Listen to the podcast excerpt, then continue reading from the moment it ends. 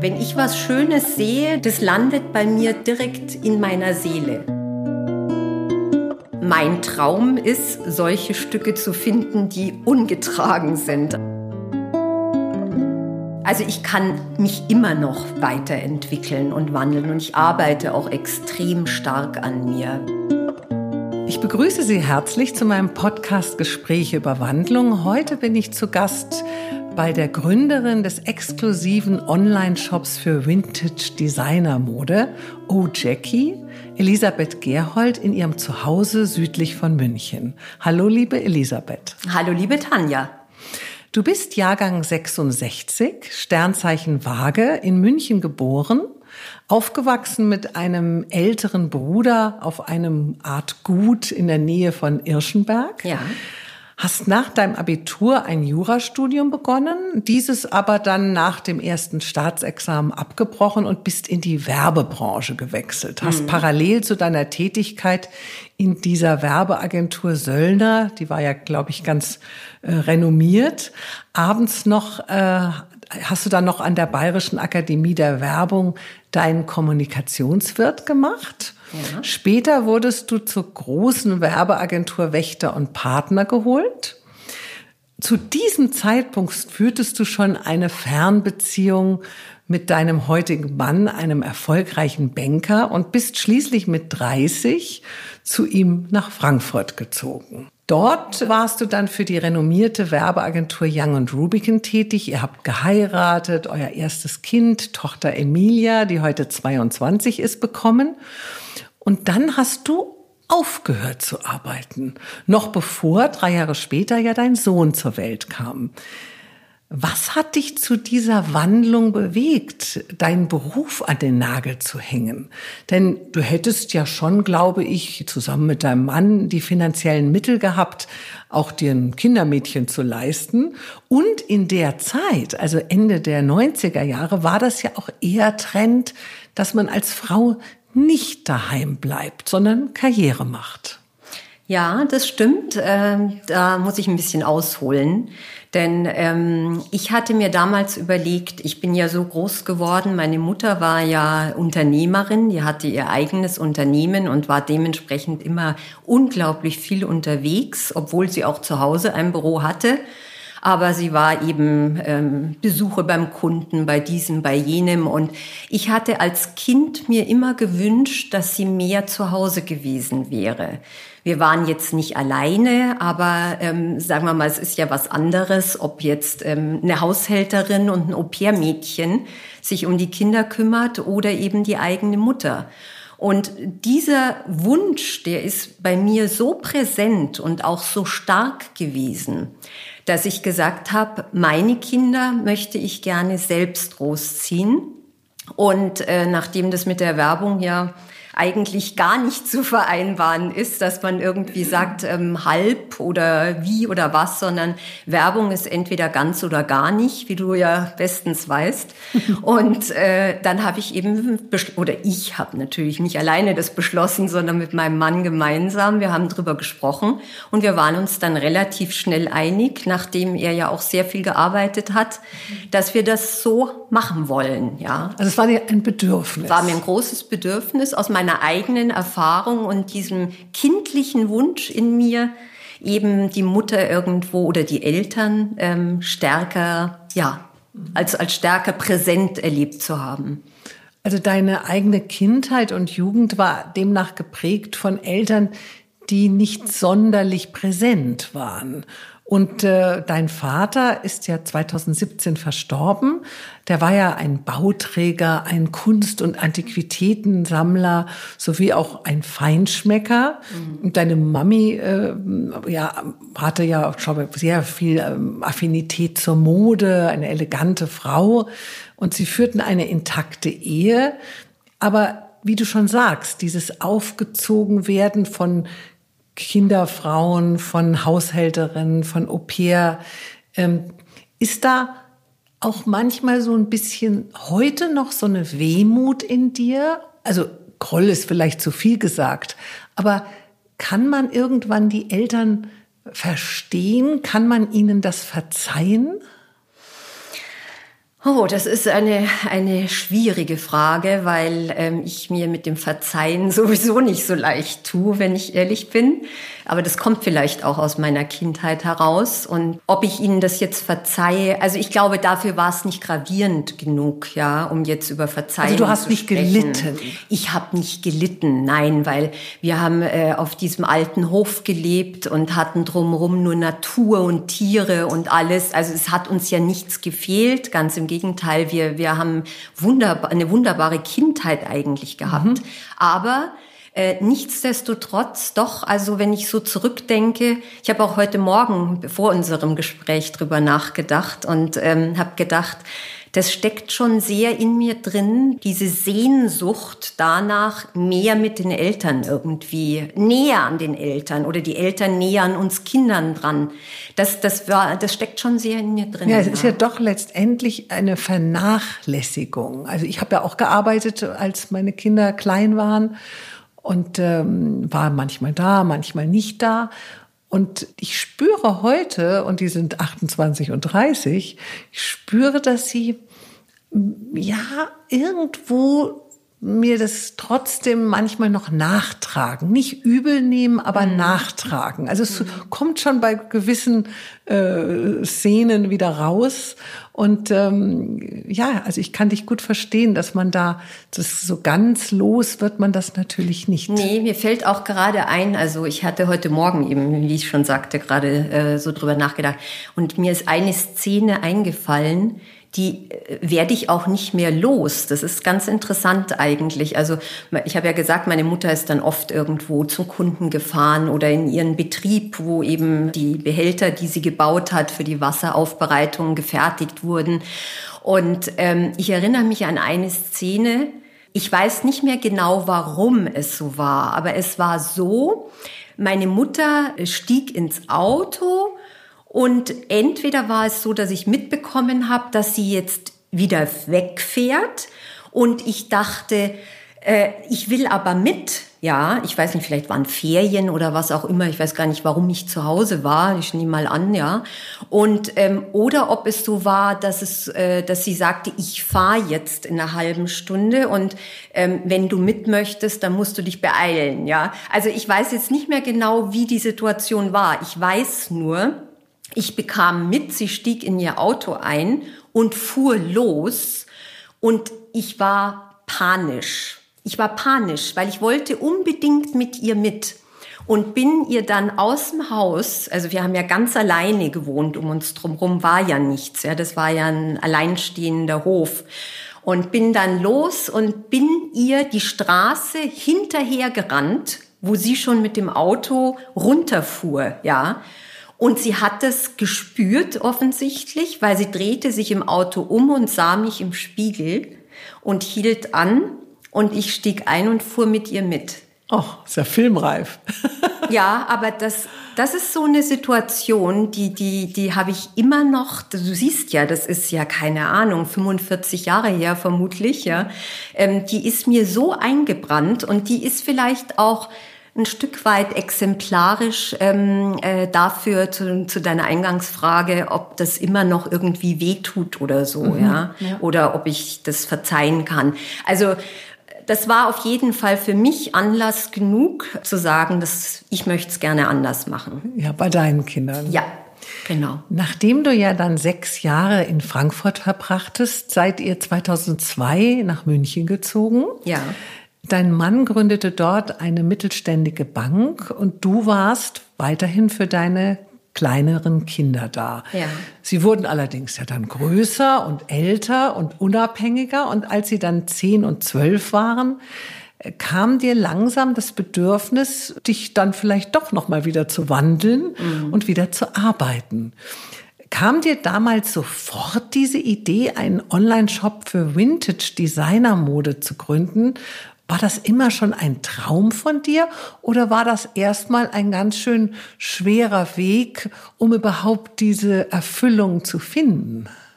Das war äh, überhaupt nicht einfach. Ähm, ich hatte also wirklich äh, diverse Ideen im Kopf. Ich habe mich sogar mit einer ganz äh, alten, engen Freundin von mir, habe ich mich getroffen auf dem Land für ein Wochenende und wir haben gesagt, wir machen jetzt ein Brainstorming und überlegen, was auch sie aus ihrer Sicht, ähm, weil wir uns eben so lange kennen und sie mich so gut kennt, was sie denkt, was für mich was wäre und was ich denke. Und wir schmeißen das alles in einen Topf und überlegen, was könnte man daraus jetzt ähm, sozusagen machen, ja.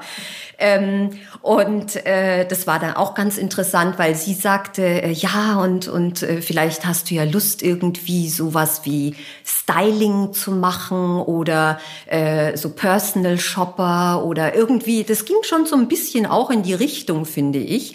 Aber letztendlich sind wir dann nach Hause gefahren, hatten ein wunderbares Wochenende, sind schön spazieren gegangen auf dem Land, aber ich war jetzt nicht wirklich so weit, dass ich gesagt hätte, das ist es jetzt, ja. Dann habe ich einen kleinen Ausflug gemacht und habe mit einer Bekannten von mir so ein kleines Modelabel ein Jahr lang betreut, in Anführungsstrichen.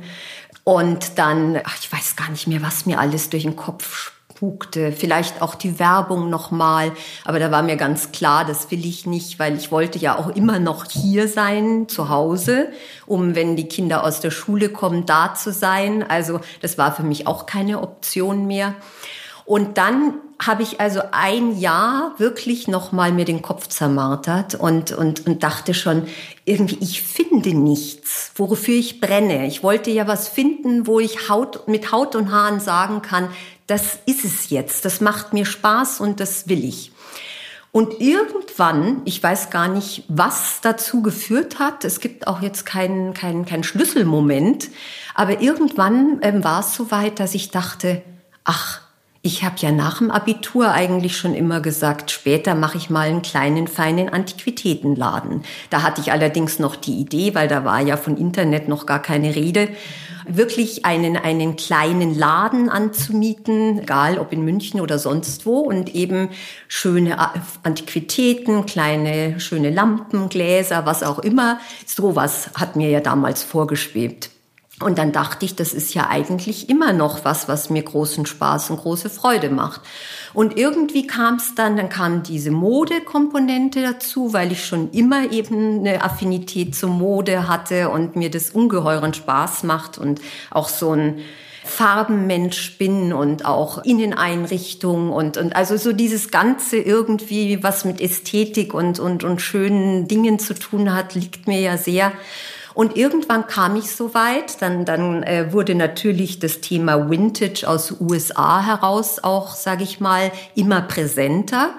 Und aus dieser Gesamtgemengelage bin ich irgendwann morgens aufgewacht und dachte mir, ja, ist ja glasklar.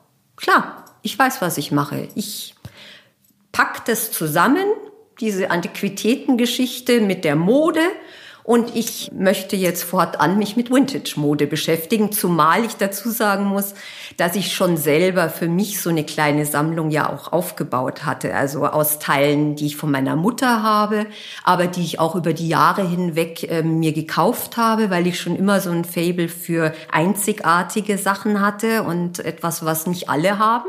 Vintage bedeutet ja nicht ähm, äh, irgendwie einfach nur gebraucht, ja. sondern bedeutet ja auch Wert wert, also irgendwie besonders ja, oder wertvoll. Genau, es ist also nicht nur Secondhand, sondern es ist eben wirklich was, was zum einen mindestens 20 Jahre alt ist und auch eigentlich für diese Ära steht und häufig auch eben, ähm, sage ich mhm. mal, hochwertige Designer. Ja. Also das heißt, es könnte zum Beispiel auch etwas sein oder ist oft wahrscheinlich in deiner Kollektion etwas, was vielleicht sogar gar niemand jemals anhatte, weil es ein Showteil war oder weil es äh, irgendetwas war, was vielleicht auch immer im Schrank hing. Aber es, also die Voraussetzung ist nicht, dass es jemand anderes getragen hat, ja. sondern dass es einfach aus dieser Zeit kommt. Ein Original, also im Gegensatz zu Retro, ja, was mhm. ja nur auf alt in Anführungsstrichen gemacht ist, ja. ist Vintage Original. Und wie du richtigerweise sagst, mein Traum ist, solche Stücke zu finden, die ungetragen sind. Aber das kommt halt leider sehr selten vor. Ja, genau, weil die Frage ist ja, wie müssen wir Hörer uns das vorstellen? Die Idee ist ja das eine, aber wie kommt man überhaupt an diese raren Kleidungsstücke von berühmten Designern aus früheren Jahrzehnten? Also suchst du da nach der, auf der ganzen Welt danach?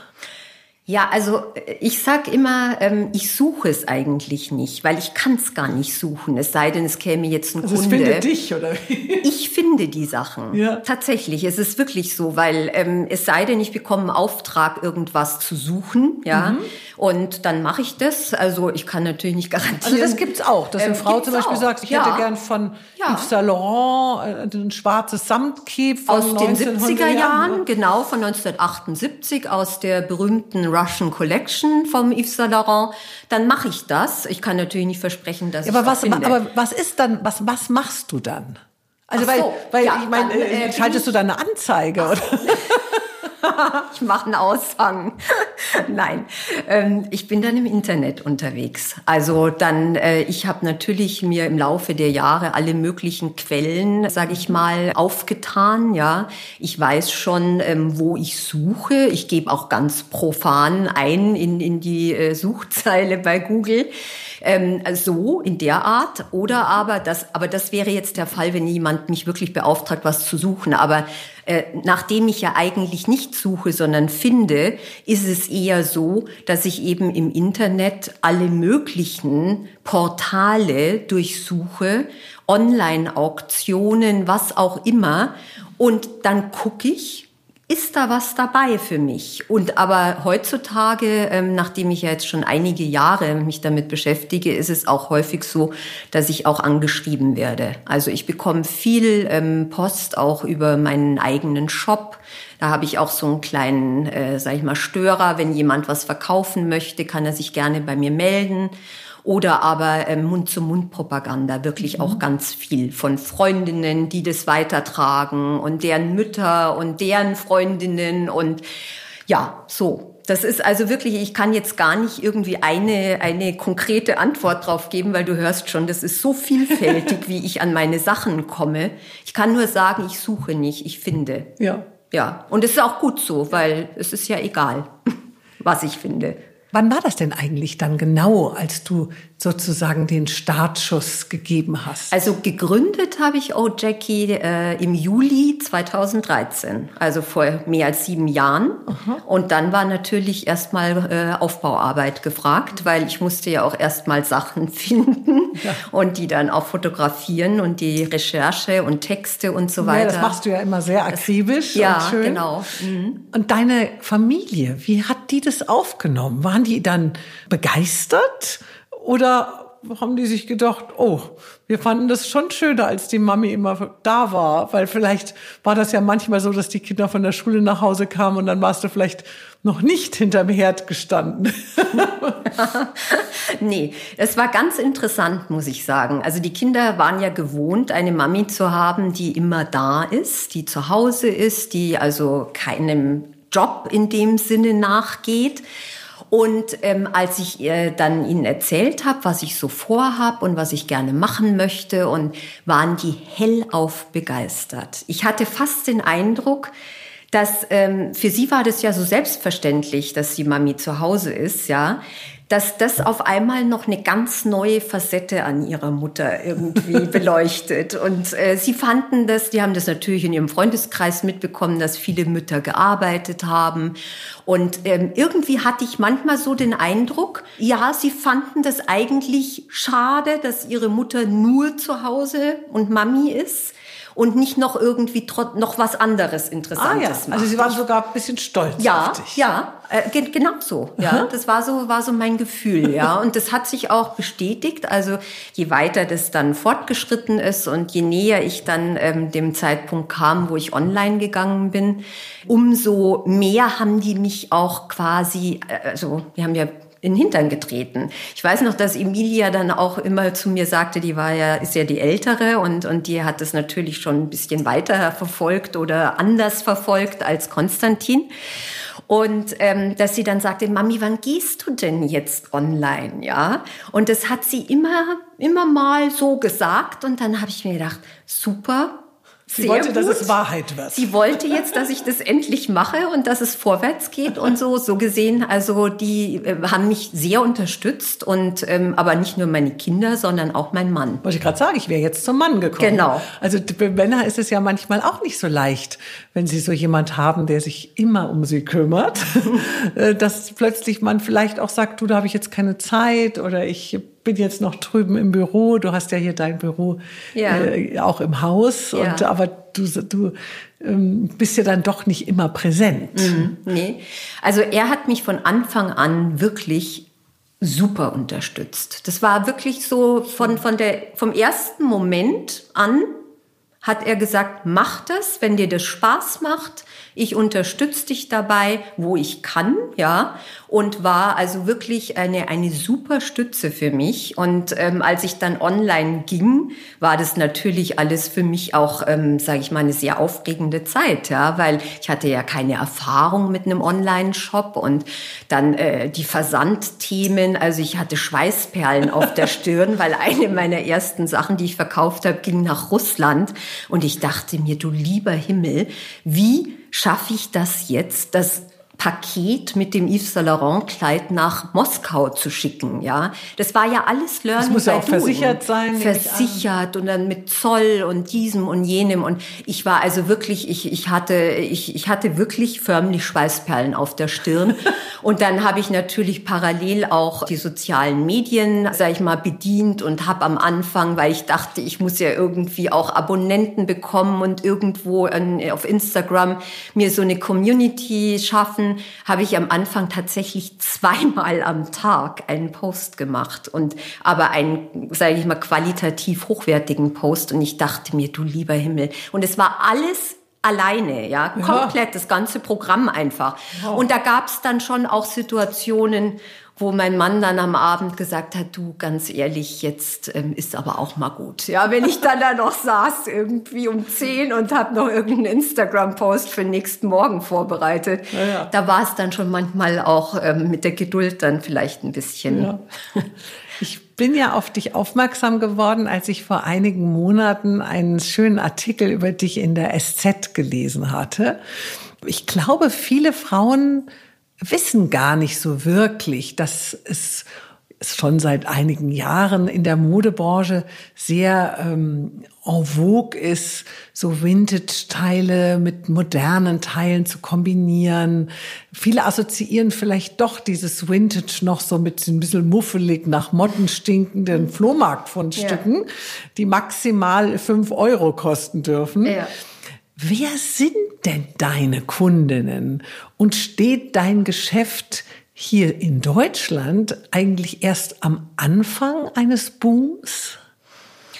Ja, zu deiner ersten Frage, wer sind meine Kundinnen? Also äh, viel Privatleute, Damen, die einfach wirklich ähm, das Bedürfnis haben, sich abzuheben von, von anderen. Denn es ist so, also äh, wenn du, oder wenn, ich kann ja nur für mich sprechen, wenn ich was anhabe, was am Abend irgendwie ein Vintage-Kleid oder sowas, ja, es ist immer so eigentlich, dass ich drauf angesprochen werde, weil es auffällt. Man sieht, das ist irgendwie anders. Das ist nicht das, was du heutzutage so kaufen kannst. Und so sind auch meine Kundinnen. Die wollen gerne sich abheben, die wollen was haben, was nur sie haben.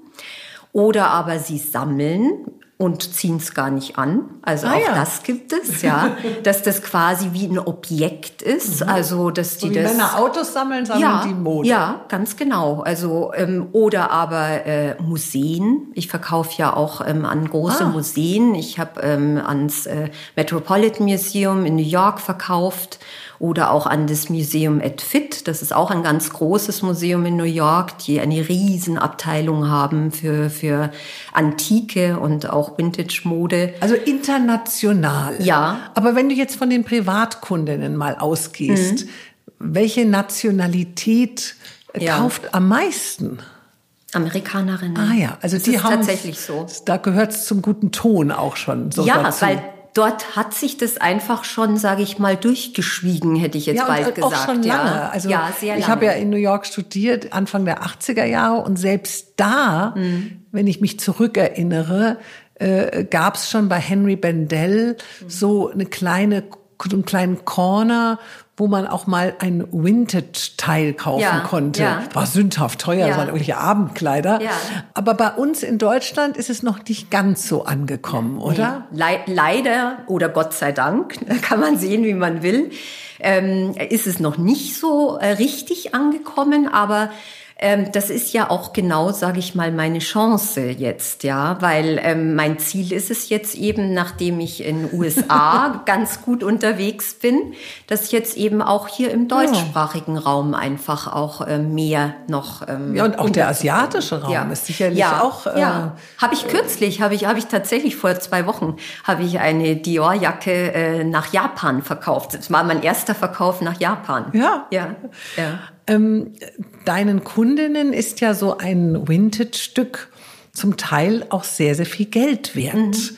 Äh, Was war denn äh, dein bisher teuerstes Teil, was du verkauft hast? Also was ist das so äh, ohne Limit? Weil du verkaufst ja zum Teil auch Couture-Dinge. Ja. Also sozusagen Couture bedeutet ja, äh, ich lasse es mir auf meine Maße anfertigen bei dem Designer und wenn ich möchte, gibt es das sogar nur einmal. Also Haute Couture dann, ja, ja. genau. Mhm. Genau. Ja, das ist richtig. Aber Neugierde halber, was ist da so? ich bin gerade am überlegen, deshalb. Ja, und das ist aber ungefähr. Also, also vermutlich wahrscheinlich einer dieser Museumsverkäufe tatsächlich. Also das sind, äh, ich habe ja so eine Sammlung einer Dame hier aus dem Münchner Raum von Moschino-Sachen. Und äh, diese Moschino-Couture-Sachen, die sind unglaublich selten, vor allem in diesem perfekten Zustand.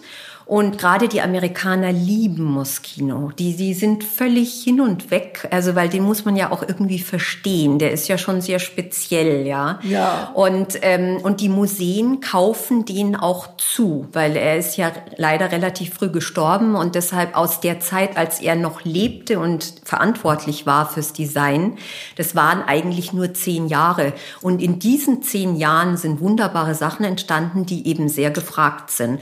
Und ich würde sagen, eine dieser Moschino Couture Jacken ist eines bisher eines meiner teuersten, äh, einer meiner teuersten Verkäufe. Aber ich habe zum Beispiel ein Chanel Haute Couture äh, Kostüm bei mir im Shop. Wenn das denn mal gekauft wird, äh, wovon ich ausgehe, weil es sehr vielseitig ist, dann ist das vermutlich mein, mein Wa- was kostet das? Das kostet knapp 4000 Euro. Ah ja, weil in der Haute Couture ist es ja so, dass ein Kleid auch mal 100.000 Ja, Euro kosten ganz kann. genau. Ähm, und äh, dann haben wir dann keinen Fleck drauf machen beim Essen oder so. Aber ähm, also, also für dich und dein Sortiment Ja. ist wahrscheinlich jetzt nicht wirklich ein Limit da, Ja, sondern, sondern es ist ja immer eine Frage der Nachfrage. Ja, ganz genau, so ist es auch. Ja, ja und vor allem, ich finde es interessant, dass du sagst, ja, dann so ein Couture-Kleid kann ja auch mal 100.000 kosten. Das ist ja auch genau eigentlich ähm, der Punkt, von dem ich komme, weil viele sagen zu Recht, ja, f- knapp 4.000 Euro ist ja eine Menge Geld, ja, gar keine Frage. Aber wenn man bedenkt, was eben so ein Chanel Haute Couture-Kostüm kosten würde, wenn jetzt du heute zu Chanel gehst und sagst, ich möchte mir das jetzt anfertigen lassen auf meine Maße, dann ist das ja schon ein Schnäppchen. Ja, natürlich. Ja, vor allem, wenn man bedenkt, dass es im perfekten Zustand ist und 50 Jahre alt ist. Ja. Ja. Und man eben vielleicht auch draußen nicht so viele Menschen begegnet, die es Ja. auch anhaben. Ja, genau, Also richtig. Genau. nicht wie wenn ich mir heute was bei Zara kaufe, dann ist es natürlich Hast du die Gefahr, dass Also, an der nächsten haben halt Ecke, viele an, gell? dass einer auch, und ich will das ja gar nicht verteufeln, weil ich Nein, bin also so ein, ich bin ja so ein Verfechter von kombinieren, ja. Ich würde ja jetzt nicht irgendwie im komplett 70er Jahre Look jetzt dir hier gegenüber sitzen, ja, das bin ich ja nicht, sondern ich finde das ja super, die Sachen mit modernen Sachen auch wirklich zusammenzutragen und dadurch auch irgendwie einen interessanten Style äh, zu kreieren und nicht so ein Komplett-Look. Gestern habe ich mir im Kino die fantastische Dokumentation I am Greta über die Klimaaktivistin Greta Thunberg angeschaut. Und da wurde mir nochmal bewusst, dass ich selbst mit dem Kauf von bereits getragener Mode, also Vintage-Mode oder Flohmarktmode, äh, statt eben immer neuer Mode, auch den Klimaschutz unterstütze. Mhm. Spielt dieser Ansatz bei deiner Entscheidung, Vintage-Mode zu kaufen, auch eine Rolle? Ja, absolut. Doch. Also das ist, das hat sich aber auch entwickelt, muss ich sagen. Also das ist, äh, ich würde jetzt lügen, wenn ich jetzt sagen würde, das war von Anfang an so, ja, mhm.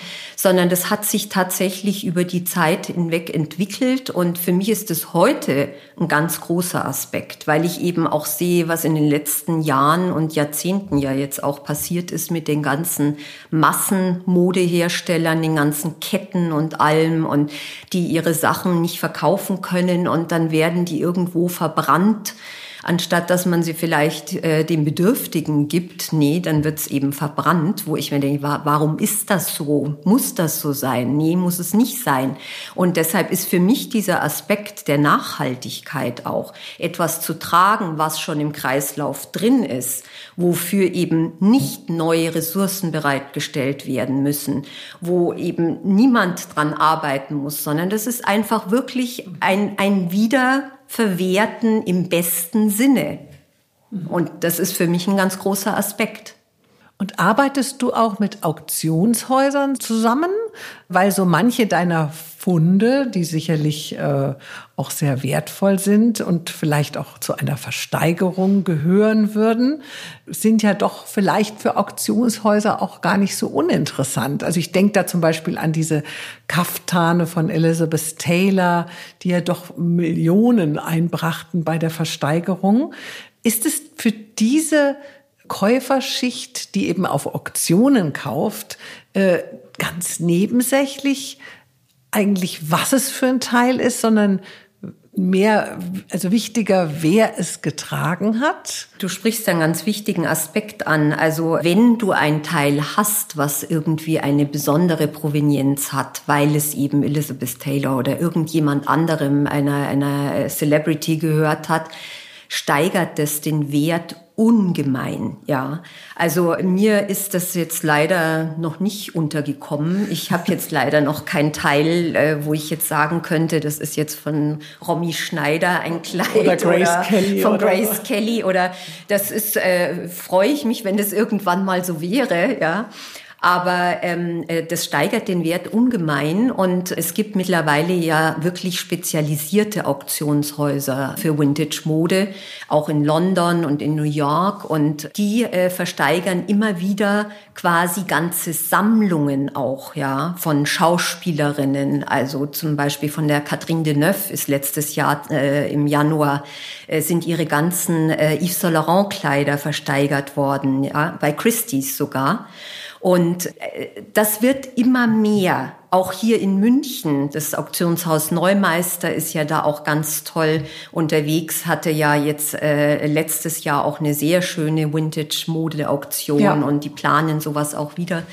Und äh, das wird immer mehr. Man merkt auch, dass das Interesse steigt und dass auch Mode immer mehr auch äh, äh, wie Kunst angesehen wird. Ja, du siehst es ja auch in den Museen. Es gibt ja am laufenden Band mittlerweile fantastische Ausstellungen, wie jetzt gerade aktuell in München die Tiere Mückler Ja, die war fantastisch. Sensationell. Aber auch Jean-Paul Gaultier war wunderbar. Ja, Gaultier und, und ähm, äh, Dior, in Dior Paris. in Paris und und auch in in, in London am Victoria and Albert Museum. Also ja. es gibt ja immer mehr.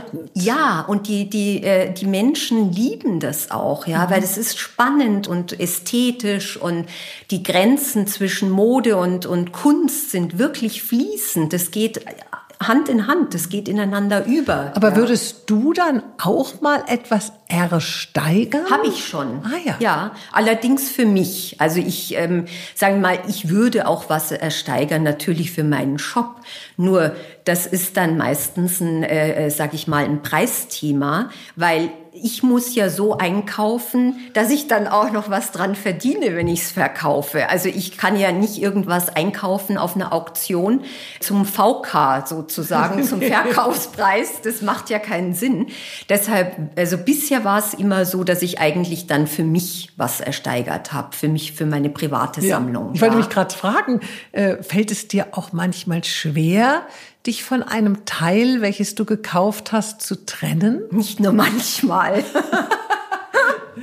um ehrlich zu sein. Also es ist tatsächlich so, es, es äh, kommt immer wieder vor, dass äh, Sachen hier bei mir ankommen und dann packe ich die aus und ich probiere immer alles, muss ich dazu sagen, weil ich weiß ja, was ich für eine Größe trage und um das einschätzen zu können erstmal, was ist das für eine Größe, ziehe ich alles an, ja. Und wenn es dann so ist, dass es mir passt, ja, und es ist einfach, ich liebe zum Beispiel Pucci und ähm, äh, und dann ziehe ich das an und denke mir, mein Gott, das ist, ist also es ist so schön und dann kommt mein Mann abends nach Hause und dann sage ich, guck dir das an, er muss dann auch immer herhalten und dann sage ich das. Die Männer doch. sehen ja meistens gar nicht, wenn es was Neues ist. Wieso? Du hast doch so ein Kleid im Schrank. Er ist immer sehr interessiert, muss ich dazu sagen. Das ist wirklich super. Zumindest gibt er mir das Gefühl. Ja. Und, ähm, und dann denke ich oft, ich muss es behalten. Ja, aber wie gesagt, ich kann es ja gar nicht. Also ich kann ja. nicht alles. Also so gesehen ist es so, ich bin Feuer und Flamme und liebe die Sachen, aber ich kann mich dann auch wieder davon trennen. Meistens. Ich erlebe dich als wunderschöne, immer top gestylte Frau, immer gepflegt, immer fein geschminkt, immer in gerader Haltung, die Haare streng zurückgebunden. Alles bei dir im Haus und im Büro ist wunderschön dekoriert und aufgeräumt. Alles ist sauber. Selbst der schöne große Garten ist wirklich perfekt. Es scheint, als würdest du niemals im ausgebeulten Jogginganzug mit Chipstüte auf dem Sofa lümmeln oder dich irgendwie anderweitig so richtig gehen lassen. Gibt dir die Disziplin und die Ordnung den notwendigen Freiraum, aber auch den Halt? Und wie gehst du mit Chaos um? Ja, also erstens, haben wir uns, glaube ich, noch nie um 8 Uhr morgens unter der Woche gesehen. Dann würdest du mich mal auch in, in der Jogginghose und im T-Shirt sehen. Aber, aber, aber schon natürlich geduscht und alles. Nein, Spaß beiseite. Du hast vollkommen recht. Also ähm, ich weiß auch nicht. Ich bin erstens bin ich wirklich ein Schöngeist da gibt's nichts dran wegzudiskutieren. Und für mich ist es so, schöne Dinge und gepflegt zu sein, das tut mir gut. Das ist so wie Balsam für meine Seele. Ja, also ich bin so ein Ästhet, dass ich mich einfach nicht wohlfühlen würde, wenn ich jetzt hier jetzt heute sowieso nicht, aber wenn ich irgendwie mit Strubbelhaaren und irgendwie äh, rumlümmeln würde, das würde mich irgendwie beeinträchtigen. Das klingt jetzt komisch, aber es ist wirklich so. Also schöne Dinge sind für mich wirklich, die gehen bei mir, die sind nicht nur Optik, sondern die gehen bei mir direkt in den Bauch. Das ist für mich Wohlfühlen. Wenn ich was Schönes sehe, das landet bei mir direkt in meiner Seele. Das ist wie ein Seelenstreichler. Das tut mir gut. Aber dann bedrückt dich womöglich auch ein Chaos oder eine, ja. eine, ich sag jetzt mal, Unordnung. Ja, ja, da hast du vollkommen recht. Also das ist, äh, äh, äh sage ich mal, ich weiß gar nicht, wie ich das ausdrücken soll, ähm, aber ich sag's mal so, nicht schöne Dinge, die beeinträchtigen mich. Ja, da habe ich sofort das Bedürfnis, was dran zu ändern und es irgendwie schön zu machen. Dein armer Mann, wahrscheinlich, wenn er in ein Hotelzimmer eincheckt, dann oh müssen sie zehnmal im Excel das Zimmer. Weißt du, was ich immer mache, wenn wir ins Hotelzimmer kommen? Das erste, was ich tue, ist diese ganzen komischen Schilder wegräumen. Ah ja, ja, die genau. Du ja, nicht die rauchen, da stehen, nicht, das, ja, nicht rauchen, die Handtücher äh, bitte hängen lassen und ich weiß nicht was und irgendwie solche Sachen. Also die stören die, dich schon. Die stören mich. Die, ich gehe da rein, dann werden alle Schilder kommen in irgendeine Schublade, dann sind die schon mal weg und dann kann es passieren, dass ich ich sehe ich sehe auch alles. Ich habe leider so ein, also es ist leider wirklich leider, es ist Fluch und Segen zugleich. Ich habe ein Auge. Ich gehe dann in dieses Hotelzimmer, wenn wir gerade bei dem Beispiel sind, und ich sehe sofort, ob dieses Bild dort schief hängt. Und ich kann es nicht aushalten. Ich kann es nicht aus. Ich gehe dann dahin und Mach's gerade. Mach's gerade. Ja, das kann ich ein bisschen nachvollziehen. Ja. Aber dann ho hoffe ich, dass dich nicht das Schicksal ereilt hat, dass du dann ganz schlampige Kinder bekommen hast. Manchmal bekommt man ja dann seine Stimmt, Quittung. und dann, äh, und dann, also ich weiß von meinem Mann, der hat äh, Drillinge und äh, die sind, er ist ja so wahnsinnig ehrgeizig, aber seine Drillinge sind gar nicht ehrgeizig und es ist für ihn eine große Aufgabe im Leben, Ja. das zu verstehen und, äh, und äh, ja. Ja. also deine Kinder sind hoffentlich ein bisschen ordentlich. Ja, die sind eigentlich wirklich, also ich finde schon, ich glaube, jede Und andere dein Mann Mutter, natürlich auch. jede andere Mutter würde sagen, die sind ja total ordentlich, ja. Also nein, sind sie aber auch, aber das ist äh, ähm, auch, natürlich haben meine Kinder, meine Tochter hat, hat mich auch, der hat mir auch schon den Spiegel vorgehalten und ich erinnere mich nur an eine Szene, das ist auch schon einige Jahre her, als sie noch zu Hause war und noch in die Schule ging und so ein Teenager war und sowas. Und dann ähm, war das regelmäßig so, dass ich bei ihr im Zimmer war. Und ähm, während wir so gesprochen haben, habe ich dann irgendwas rumgeräumt. Ja. Und da war sie vielleicht so 15, 16. Und dann hat sie, hat sie mich genommen, hat mich so festgehalten und hat gesagt, Mami, du lässt das jetzt. Es war total süß. Und dann habe ich mir gedacht, ach du lieber Himmel, ja, ist ja furchtbar, ja. Also, aber, Also du hast ihn manchmal ein bisschen verrückt gemacht, aber ja, ganz, nicht nur ein bisschen wahrscheinlich, wenn wir, wenn wir sie fragen würden, ja. du hast ja schon als junges Mädchen mit dem Klavierspielen begonnen und auch mit dem Balletttanzen. Mhm. Ballett machst du ja heute auch noch mit großer Leidenschaft. Ja. Beim Ballett sieht man ja so die ganze Zeit in den Spiegel, muss also zwangsläufig hinsehen und wahrnehmen, dass natürlich auch unsere Hülle ein bisschen vergänglich ist. Ja. Wie gehst du mit dem Altern um?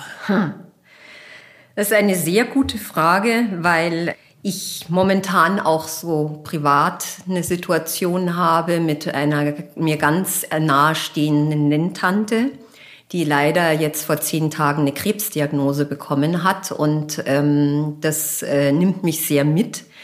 Und von daher werde ich jetzt noch mal mehr, als ich das eigentlich ohnehin schon tue, jetzt mit dem Thema älter werden und auch mit dem Tod und wie gehe ich damit um und was bedeutet das und wie wäre ich, wenn ich jetzt äh, eine Krebsdiagnose bekäme, was, wie würde ich damit umgehen?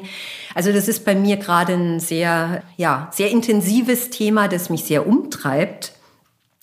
Und ähm, aber unabhängig davon merke ich natürlich auch an mir selbst. Ja klar, ich bin 54, ich bin keine 30 mehr. Ja, das ist nicht mehr alles so straff, wie es mal war. Und ähm, ich bin zwar zufrieden, so wie ich bin, und ähm, ist auch gut so, aber ich müsste jetzt lügen. Natürlich gibt's Themen, wo ich mir denke, oh, ach, da könnte man ja vielleicht irgendwas machen oder nicht machen.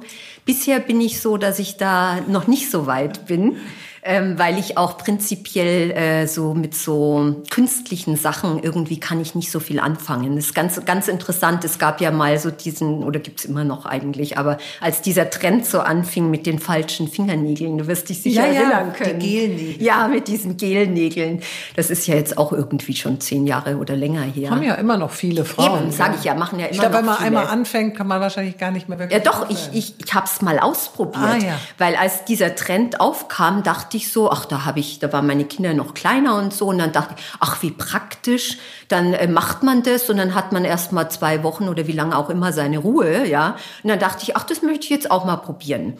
Und ähm, dann habe ich das gemacht und dann habe ich das gehabt und dann habe ich mir immer so meine Hände angeschaut und dachte, nee, also irgendwie Sie gehörten nicht zu dir. ja, Ich es war so auch. artifiziell, so artifiziell. Und deshalb, also ich bin prinzipiell nicht so, ich, ich kann damit nicht so, also ich würde mir vermutlich auch nie, äh, keine Ahnung, auf einmal meinen Busen operieren lassen oder mich unters Messer legen und mir mein Gesicht liften lassen. Also äh, da, das kann ich irgendwie nicht, weil, also bei Liften wäre sowieso meine Angst davor, dass ich in den Spiegel schaue nach dieser OP und mi- mich nicht mehr erkenne und mir denke, das ist jetzt irreversibel, das ist so eine Horrorvorstellung, also das äh, käme für mich überhaupt nicht in Frage. Also so viel zum Thema älter werden. Ich sehe das natürlich alles, aber äh, es ist so mit so einem sehr wohlwollend noch, wollen wir es mal sagen. Vielleicht, vielleicht in zehn Jahren ist es anders. Ja. Du bist ja so ein Audrey Hepburn-Typ. Du siehst wahrscheinlich auch mit 90 noch hervorragend naja. aus. Also im Sinne von nicht, dass man keine Falten hat, aber es gibt ja so Menschen, die altern irgendwie halt toll und es gibt natürlich auch Menschen, äh, die altern vielleicht weniger schön. Ja. Kann man vielleicht selber gar nicht so viel machen, hat vielleicht auch viel mit der Genetik zu ja, tun. Ja. Aber du warst wahrscheinlich schon immer so eine Frau, die auch äh, sehr von Männern begehrt worden ist. Und viele Frauen sagen ja so in unserem Alter, dass man aber so einhergehend so mit dieser Zeit der Menopause trotz aller Bemühungen und Gaben noch gut auszusehen, dennoch so eine gewisse Unsichtbarkeit eintritt. Empfindest du das auch so, dass irgendwie auf einmal so diese Resonanz da draußen von den, von dem Mann oder von den Männern eine andere ist? Oder vielleicht sogar gar keine mehr ist? Also, auch auf die Gefahr hin, dass jetzt die Zuhörer vielleicht ähm, sich denken, ach, das ist aber jetzt sehr unsympathisch. ich muss leider sagen, oder Gott sei Dank, dass ich das noch nicht erleben musste. Es ist äh, wirklich, wir machen manchmal sogar unsere, unsere, ja, aber es klingt ja so ein bisschen überheblich, sage ich mal, aber wir machen manchmal so unsere Witze, weil es mir tatsächlich immer noch sehr häufig passiert, dass ich irgendwo unterwegs bin und dann äh, werde ich sogar angesprochen von irgendeinem Herrn und der sagt dann, ach, würden Sie vielleicht mit mir mal einen Kaffee trinken gehen? Und ich, ich erzähle das auch zu Hause. Und meine Kinder finden das natürlich super lustig. Und mein Mann findet es auch, der, der ist eher, also der ist jetzt äh, so, ich, ich empfinde das immer so, er sieht es eigentlich eher als Kompliment, ja, ja. dass er noch eine Frau Meiner hat. Ist auch so. Ja, genau. Die, die, die noch Wert. so wahrgenommen wird, ja, dass das überhaupt noch jemand sagt. Also, aber ich fand es ganz interessant, was du gerade gesagt hast mit dem unsichtbar. Denn meine Nenntante, von der ich gerade gesprochen habe, sagte nämlich zu mir am Freitag, als ich sie äh, auf der Palliativstation besucht habe, sagte sie, ich weiß gar nicht, wie wir drauf gekommen sind.